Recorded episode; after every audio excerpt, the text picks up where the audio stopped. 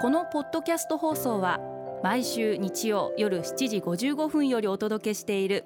毎日に夢中感動プロデューサー小林翔一を再編集した特別版です。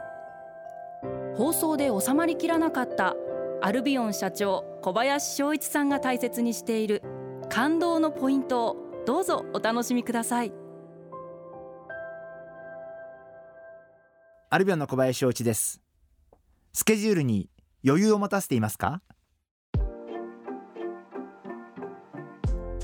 あの私も昔はスケジュールびっちりにしてたんですけど本当にそうすると何か起きた時に一切対応できなくなってしまうんで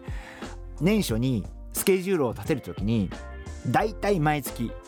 完全に空ける1週間っていうのを作るようにしています。でその1週間は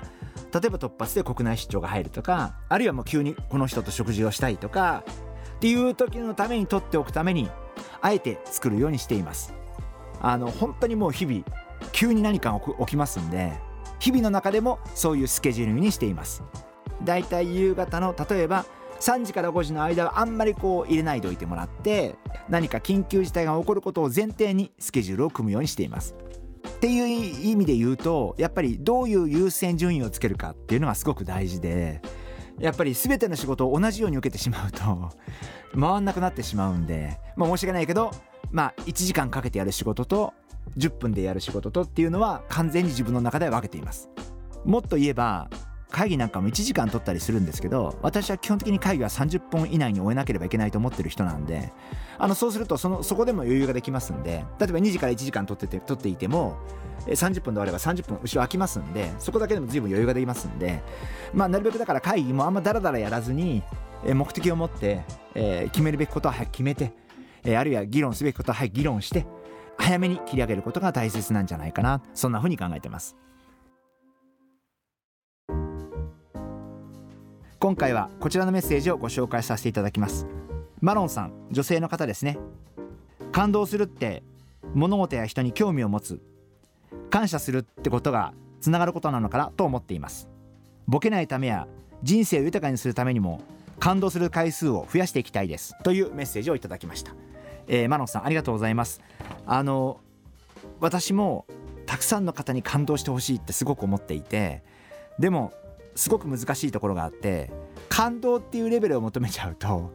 なんかものを作りたくなってしまう。何か演じなければいけないんじゃないかっていうふうに思うことがあってですから私はそうなってしまうとなんか本末転倒というか物事が違う方向に行ってしまう気がするんでもちろん最終的には私は感動してほしいと思っているんですけど基本的には例えばお客様に笑顔になってほしいとか喜んでほしいとかっていうことの延長線上に感動があるんじゃないかな。でいろんな方々に楽しんでいただく喜んでいただくっていう中の例えば1割とか2割が感動につながっていけばいいんじゃないかな。あのそんな風に考えて考えていかないとなんか感動感動って狙っていっちゃうとな多分私もなんかいろんな作り話だったりとか そのためになんか無理したりとか自分じゃない自分を作ったりとかっていうことをしそうなんでなんかもちろん理想は感動なんですけどまあ感動までいかなくてもなんか人に喜んでもらう人に楽しんでもらう人を笑顔にする。なんかそんなことを心がけていると結果そのうちにそのうちの例えば1割だったりとか2割だったりが感動になることがあるのかなそんな風に考えてます。私感動最近感動したこと。小さなことでいつも割といっぱいあるんですよね。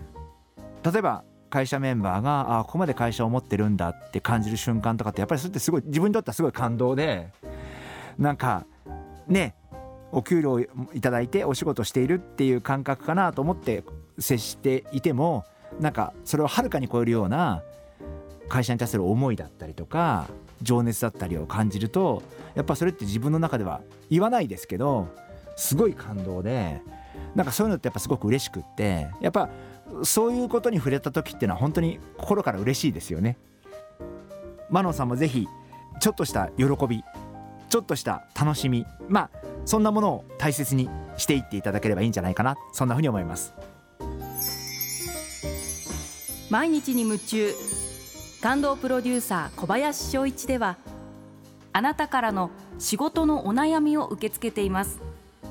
番組ホームページにあるメッセージフォームから送ってください。お送りいただいた方の中から抽選でアルビオン化粧品のロングセラー化粧水薬用スキンコンディショナーエッセンシャルとソープをセットでプレゼントいたします。たくさんのメッセージをお待ちしています。